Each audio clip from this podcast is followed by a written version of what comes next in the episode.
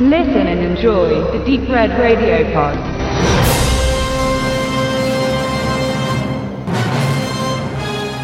Um eine amerikanische Fernsehserie im Ausland zu promoten, war es in den 70er und 80er Jahren üblich, den Pilotfilm oder einen Zusammenschnitt von verschiedenen Auszügen aus Episoden in die Kinos zu bringen, um das Produkt dort besser bewerben zu können. Airwolf und Kampfstern Galactica sind dabei Paradebeispiele. Bereits 1966 wurde dieses Konzept ähnlich mit Batman hält die Welt in Atem ausprobiert, wobei die Kinovariante extra gedreht wurde und selbst in den USA zum Anstoß der dazugehörigen Serie in die Lichtspielhäuser kam. Monty Python drehte den Spieß um und inszenierte ihre Serienzusammenfassung neu und ließen And Now for Something Completely Different auf die Vereinigten Staaten los. Bei der Science-Fiction-Serie Battlestar Galactica, die von Glenn A. Larson erdacht wurde, in der Urfassung von 1978 bis 1980 34 Episoden umfasste, war der Pilotfilm in den ausländischen Kinos sehr erfolgreich. Getragen vom noch neuen Krieg der Sterne war Galactica für viele ungeduldige Fans ein weiteres gefundenes Fressen. Ähnlichkeiten zu Star Wars sah 20th Century Fox ebenfalls und verklagte Universal mit der Beschuldigung, sie hätten eine ganze Reihe an Ideen und Designs, insbesondere bei Raumschiffen und den Stormtrooper-ähnlichen Zylonen-Outfits gestohlen. Der Rechtsstreit endete im Nichts und Battlestar Galactica an sich war dann im Fernsehen mit zwei Staffeln auch nicht sonderlich erfolgreich. Um nicht mit einem dicken Minus im Haushalt zu enden, wurden dann noch zwei weitere Zusammenschnitte für Spielfilme produziert. Angriff der Zylonen und das Ende einer Odyssee. Die Effekte waren für die Zeit für ein TV-Projekt sehr ansehnlich und aufwendig gestaltet. Diese machen neben den Kostümen und den teilweise sehr naiven Handlungszweigen den Charme aus, den das Publikum heute noch schätzt. Zehn Jahre nach dem Start übernahm man sogar ganze Effektszenen eins zu eins in einem südafrikanischen Low-Budget-Streifen mit Rap Brown unter dem Titel Space Immunity.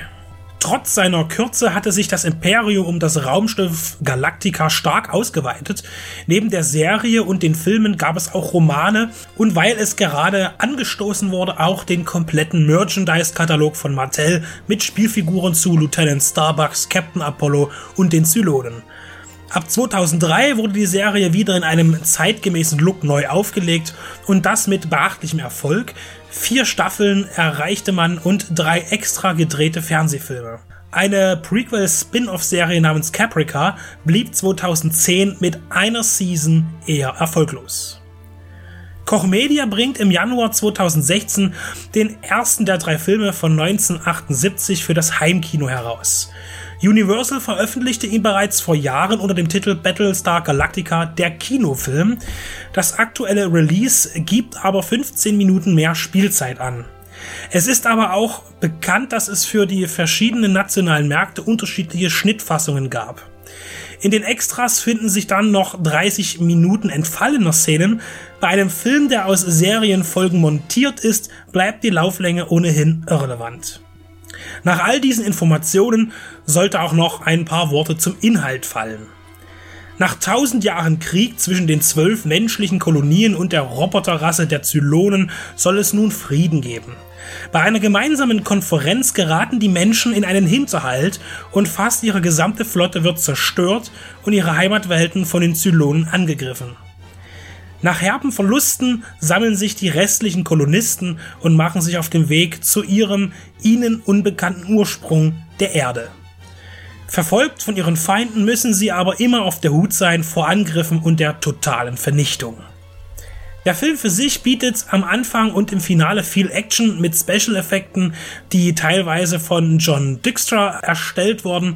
Er war auch unter anderem bei Industrial Light and Magic an den Effekten bei Star Wars beteiligt. Hier dürfte sich der Kreis des Plagiatsvorwurfs schließen. Zu einem wirklich dichten Spielfilm wächst die Collage aber doch nicht zusammen. In der Mitte verspürt man einen Bruch des Spannungsbogens und die Erzählung holt neue Luft. Es ist eben so, als würde man zwei Episoden anstatt eines Gesamtwerkes sehen und dass der Abspann zur Halbzeit fehlt. Die Komplettisten unter den Anhängern von Kommandant Adama werden sich entscheiden müssen, ob sie in ihrer Sammlung eine weitere Auflage brauchen. Das Bonusmaterial ist einmal mehr, wie es bei Koch Media üblich ist, sehr attraktiv. Unspezifische Science-Fiction-Fans sei gesagt, dass Kampfstern Galactica einen Blick wert ist. In welcher Form man diesen riskiert, muss aber letztlich jeder selbst entscheiden.